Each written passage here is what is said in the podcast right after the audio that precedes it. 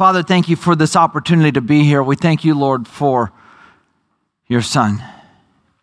Father, as we step into this mode of looking at what you've given to us in your scriptures, we ask that you would take all of the distractions from us. We ask that you would take all of the things that drive us away from having our heart tied to this.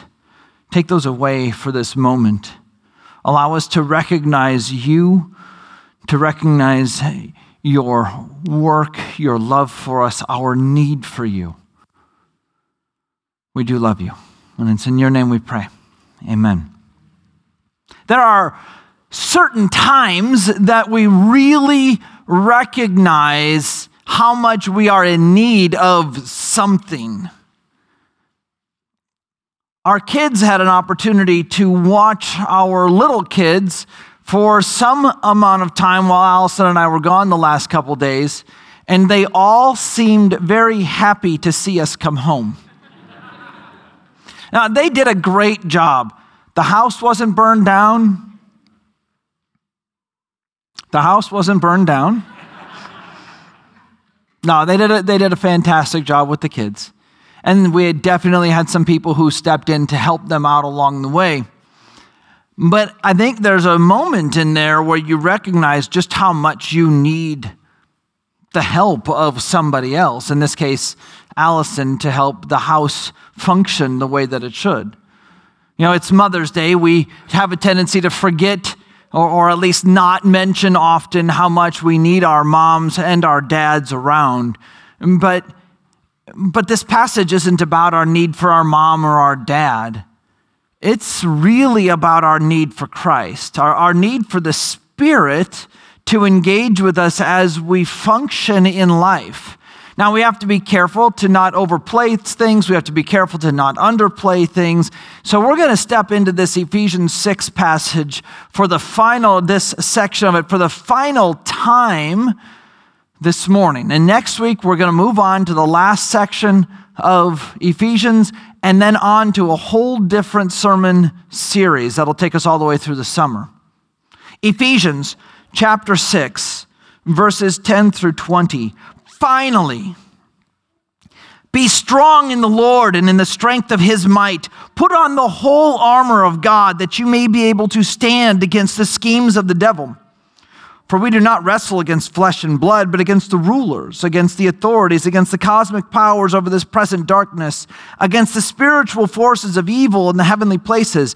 Therefore, take up the whole armor of God that you may be able to withstand in the evil day, and having done all, to stand firm. Stand, therefore having fa- fastened on the belt of truth, and having put on the breastplate of righteousness, and as shoes for your feet, having put on the readiness given by the gospel of peace. In all circumstances, take up the shield of faith with which you can extinguish all the flaming darts of the evil one, and take the helmet of salvation and the sword of the Spirit, which is the word of God, praying at all times in the Spirit with all prayer and supplication.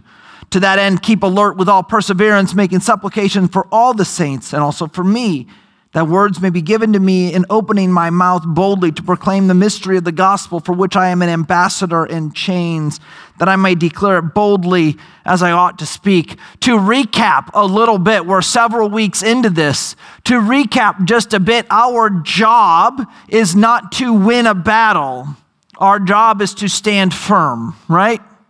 That's the command over and over through the first portion of this passage to stand firm.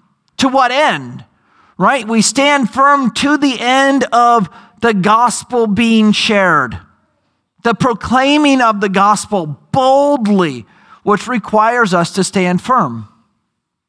Beyond that, we remember that this is the armor of God. It's His personal armor given to us as a last step in all of the development that we've seen through Ephesians 1 through 6 finally, right? Put on all of this armor, not some of it, but all of it. Because to only put on some of it presumes that we can handle some things on our own. We don't need his help to do that, which is not what is shown in this. We talked about the belt of truth right? Living in such a way as to not be deceptive, not just not telling lies, but living in such a way as to not be deceptive. The breastplate of righteousness, which is really the culmination of all the things taught in Ephesians 4 and 5, what we are to do, the manner in which we are to walk, that is righteous walking. Feet fitted with the readiness of the gospel of peace, feet that carry us with the gospel to other people. And then last week we skipped the shield of faith and looked at the helmet of salvation, that sort of culminating piece that protects our head and is our ultimate need, right? Salvation, the gospel that takes us out so that we can share that salvation with the people around us. So, what do the rest of these look like? Be ready because the screen has 39 different passages that we could go to. We won't go to all of those, but I have 16 of them marked in my Bible. We might go to all of those. There are a lot of passages to understand this. We don't want to turn this into some quick, fast paced lecture, though people tell me I speak quickly all the time. But this is not intended to be a fast paced lecture. It's intended to be a reminder of how to utilize the gifts and the armor that God has given to us so as to not be overwhelmed as we stand against the schemes of the devil. Right? As we stand against the rulers, authorities, the powers, all of those, those spiritual forces that wage war against us but if we don't understand what these are, we can't utilize them in such a way as to stand firm. So there's a little bit of this lectury mindset to it. There's information that we need, understanding we need to hold but it's not just information, it's not just understanding. We want to take that information and take that understanding and move forward to saying, how do we utilize it? How do we see Christ more clearly? How do we utilize what He's given to us?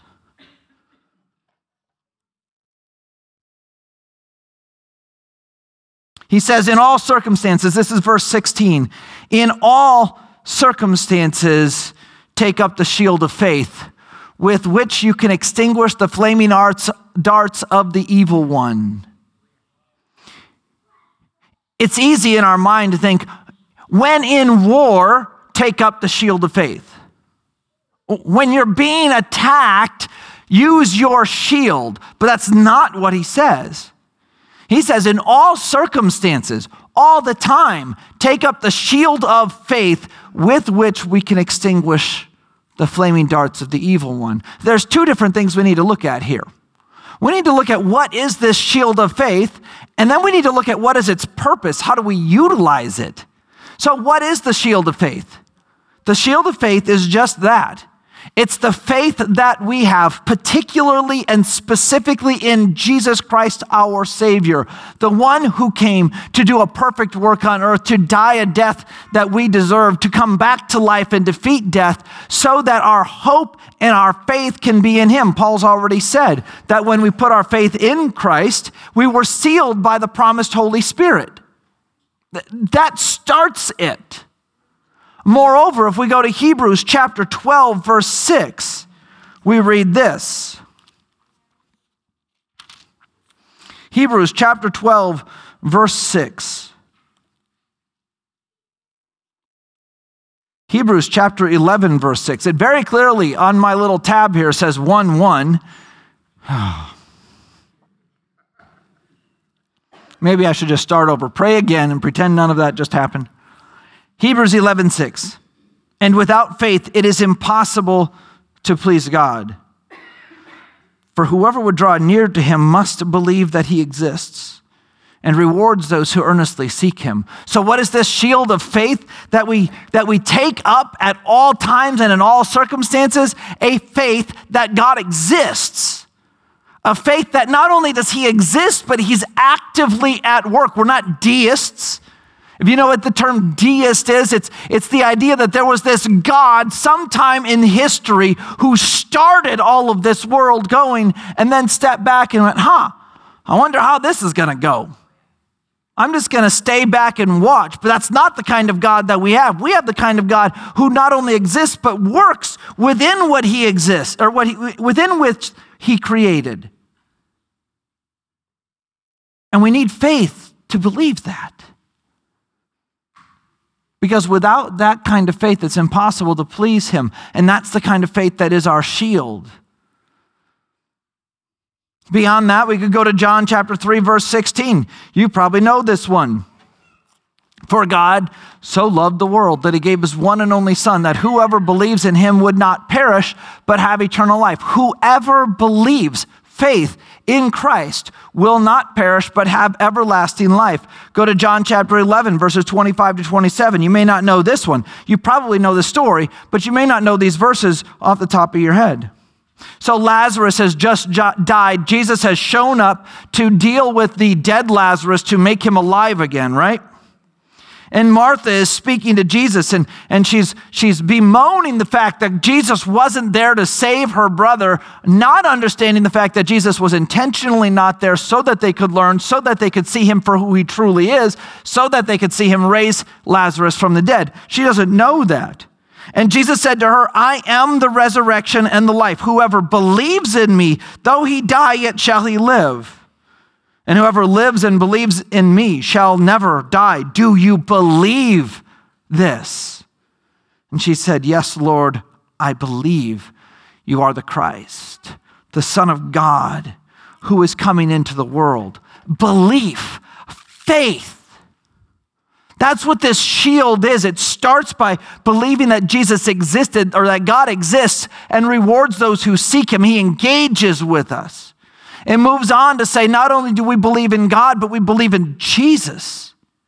Uh, we need to be very careful in our culture. Uh, this is a cultural thing, not a biblical thing.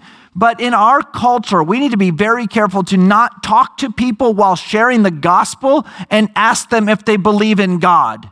That is not a relevant question. Because as the scripture is revealed to us, it is not belief in God that saves us, it's belief in Jesus that saves us.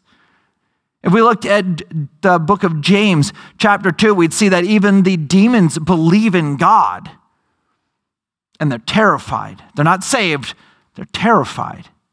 Belief in God doesn't say belief in Jesus saved. So we need to be very careful as we share the gospel with people to make it very clear that we're talking about the gospel of Jesus Christ, not the gospel of God in general.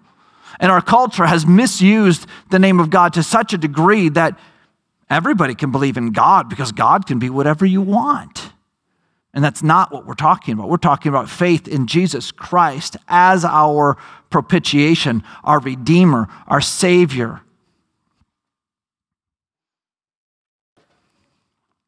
So, the shield of faith is this idea that we believe. But let's be honest, don't most of us have moments where maybe we don't? Moments where not we don't believe at all, but we struggle? It's harder? Maybe it's just me. Maybe just I'm the only one who has, has those moments. What happens in those moments when we struggle to believe? We want to put the focus on ourselves. We want to say this is all about me doing my thing at my time, my way, instead of this being about God and Christ's way and Christ's time and Christ's glory. Mark chapter 9, verses 23 and 24 says this. So, so Jesus is talking to this father whose, whose child is, is possessed by a demon. They've been throwing themselves into fires and, and it's horrific. The demon is doing all sorts of destructive things.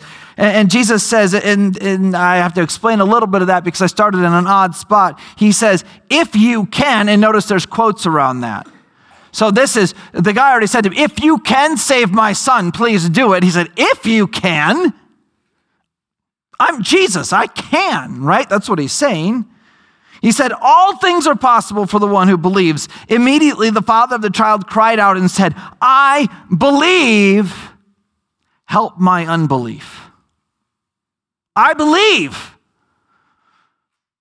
Help me where I don't. Help me where I fall short. Help me where I don't have enough in me to even believe in a moment. I know that I want to. I know that I need to, but I don't have the strength to even do that in this moment. When you're in that moment where you don't know that you have enough faith to believe, ask God to give it to you. That doesn't make him mad. It made Jesus pleased. We could look at the story of, uh, of Peter and Jesus walking on the water. And Peter gets out in the water and he starts to sink. And what is his call, his prayer in that moment? Lord, save me. He didn't have many words, he didn't need many words. He probably was going underwater and couldn't say many words. Lord, save me was enough. Jesus doesn't need us to have eloquent speeches as prayers. He wants our heart to call out to Him. And when it does, He works within that because when our heart calls out to Him in need and asking for help, we've put ourselves in a place where we're being humble before Him. And He responds to that. So, so we've got this this shield that we're to use in faith to, to block the flaming darts of the evil one. But we've totally ignored that side of the equation so far. Well, what does it mean that we have an enemy who is throwing, hurling, flaming darts at us? Uh, we have a tendency to go one of two places when we hear that. Either think, oh, I've got a shield and this is no problem at all, or think, oh no, Satan's there and there's no way I could do anything. I might as well just give up. Neither of which is really okay. What does Satan try to do? Destroy. Uh, we've mentioned this before. He knows he can't win, he has already lost. And so he seeks to destroy anything he can. How does he do that? He hurls flaming darts at us, obviously, that's what it says, which doesn't really answer our question. Practically speaking, what does the devil do to try to destroy us? So it's important to know before we, even talk about what he does do, what can he not do? Satan cannot compel you to sin. Satan cannot read your thoughts. Satan is not everywhere. He's not omniscient, omnipresent, uh, uh, omnipotent. He's not infinite in any way. He is finite. He's, he's stuck in a location. He's got demons who do his bidding, who are many places, but they're all finite. They can't force you into sin or read your thoughts. But what they can do is lie to you. And they can lie really, really well.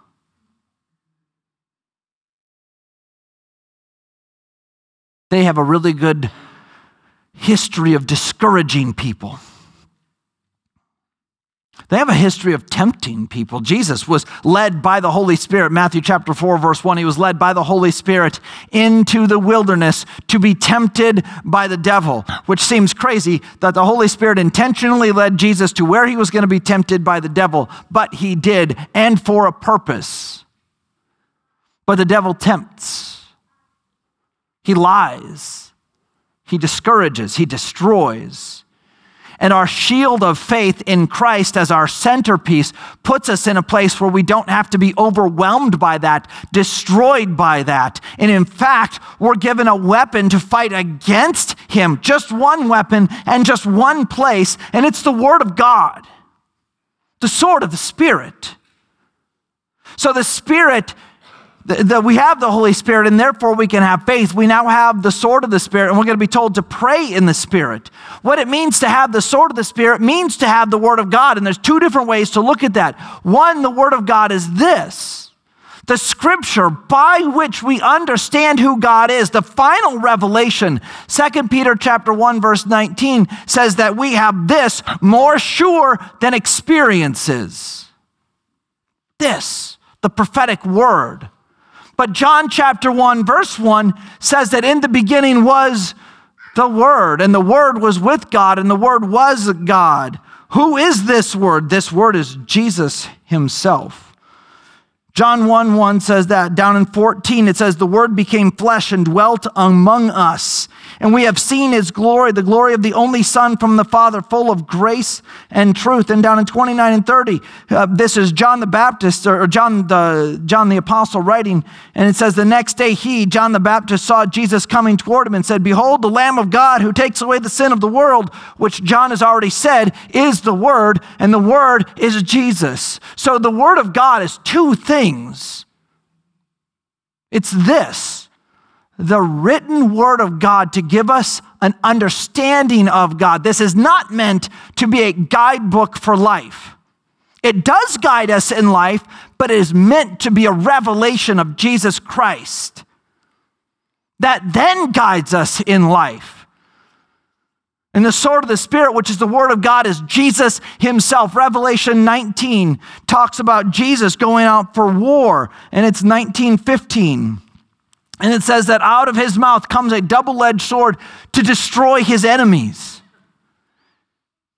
Hebrews chapter 4, verse 12 says that the word of God cuts deeply into people, dividing soul and spirit, joints and marrow, dividing us to the smallest points that they knew, dividing even that which is not physical about us. How do we utilize this word? Well, we must know what it is, we must read it. Psalm 119, 105. Psalm 119, if you're ever looking for it, pretty much just close your Bible, open it up in the middle, and then you're close. Psalm 119, 105 says that God's word is a lamp to our feet and a light to our path. This is where it does guide us, it does show us. We have to read it to know it. We have to use it right once we do know it. Because to take scripture and then use it however you'd like, it's called eisegesis, however it centers on you and whatever meaning you want to get in it, does not use the Word of God right. Exegesis is what we're trying to do in sermons and in life. And exegesis means we take a passage of Scripture and we read it and we ask the question, what does this mean? Not what do I think? And please don't ever ask me, Brock, what does this mean to you? Because I will die a little on the inside. It's not relevant what it means to me, it's relevant what it means, not what I want it to mean. So we draw meaning out of the text to use the word of God right, but we have to understand it so that we can do that. And then in understanding it and in, in having in having the shield of faith, we pray as the final piece of this armor, which is not typically talked about as the final piece of the armor, but it really is. It's that connection to the one guiding us, the one leading us, our general, our Lord. What does it mean to pray? Well, it means that you communicate with God. That's what it is, in, in Christian circles, anyway. It means that we beg Him. We go before Him as one who is not in authority, but one who's in need. And we go before the Lord and we ask Him what? We, what? Whatever it is that we need. We praise Him for who He is. We thank Him for what He's done. We pray in the Spirit. What does that mean? One of my pastor friends sent me a, a document that he has that has 50 different things that the Bible says about what it means to pray in the Spirit, what the Spirit is doing in prayer. Ultimately, what it comes down to is this the Holy Spirit intercedes for us. He goes before the Father in ways that we don't have the ability to do. We don't have the words for it. We don't have the emotion for it. We don't have the power for it, the strength for it, the perspective for it. We know what it is that we need, and we go to Him, and He takes it to God in a way that actually makes sense, that's beyond us. He intercedes for us. Our prayer is supposed to be not only going to Him and saying, God, here's what I need, but it's supposed to be a life lived in Him all the time, uh, uh, an open channel of communication, if you would, where we speak to Him. He speaks back to us. This is His specifically given interaction with us. But beyond that, He guides us. In Acts chapter 15, verses 6 and 7, Paul is speaking, and he says, The apostles and the elders were gathered together and considered this matter. And after much debate, Peter stood up and said to them, Brothers, you know that in the early days, God made choices for us. And I wrote this down wrong. This has been a long week. So I will find it. But Paul speaks about, it's 16, 6 and 7. It's up there. Ah. You know, I have a master's degree, and twice now I can't write numbers down. Acts 16, 6 and 7. And they went through the region of Phrygia and Galatia, and having been forbidden by the Holy Spirit to speak a word in Asia. Do you know what word they wanted to speak? The gospel. And the Holy Spirit said, No, not now, not here. Eventually, he opened that door to them. But the Holy Spirit said, Not now, not here. He guided them, not just through this though they didn't even have this at that moment, not in the sense that we have it. But he didn't just guide them through this, but he guided them through what would I have you do in this moment? There's nothing going to be written in the scripture about while I'm walking down the street and I see somebody in need, either needing money or needing help, and there's nothing in the scripture that says, here's how you choose when to say yes and when to say no. And so we say, God, just guide me. And if you want me to go speak to this person, guide me. If you don't want me to, guide me. If you want me to go there and do that, guide me. That's this communication component. Are we always going to be right? No, sometimes we're going to get it wrong. But we sense the leading of the Spirit as best we can and move forward with that. And when we're wrong, we admit that we were wrong. And we try again. Put on the whole armor of God because we stand against an enemy who wants to destroy us. So we wear the belt of truth, the breastplate of righteousness. We have our feet fitted with the gospel of peace. We take up the shield of faith and the helmet of salvation. We hold the sword of the Spirit and we pray in the Spirit.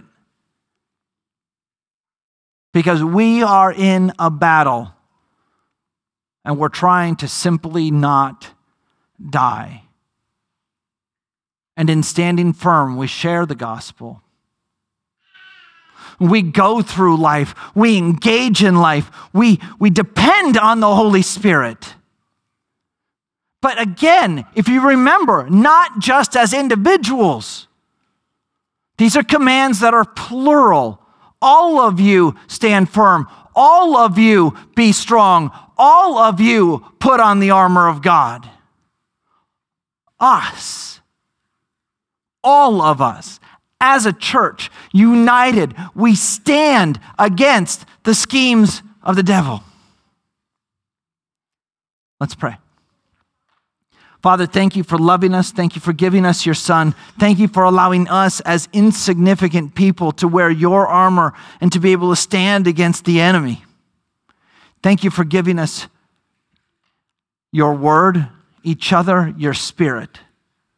We pray, Father, that you would be honored and glorified in us this day and this week. We do love you, Lord. And it's in your name we pray. Amen.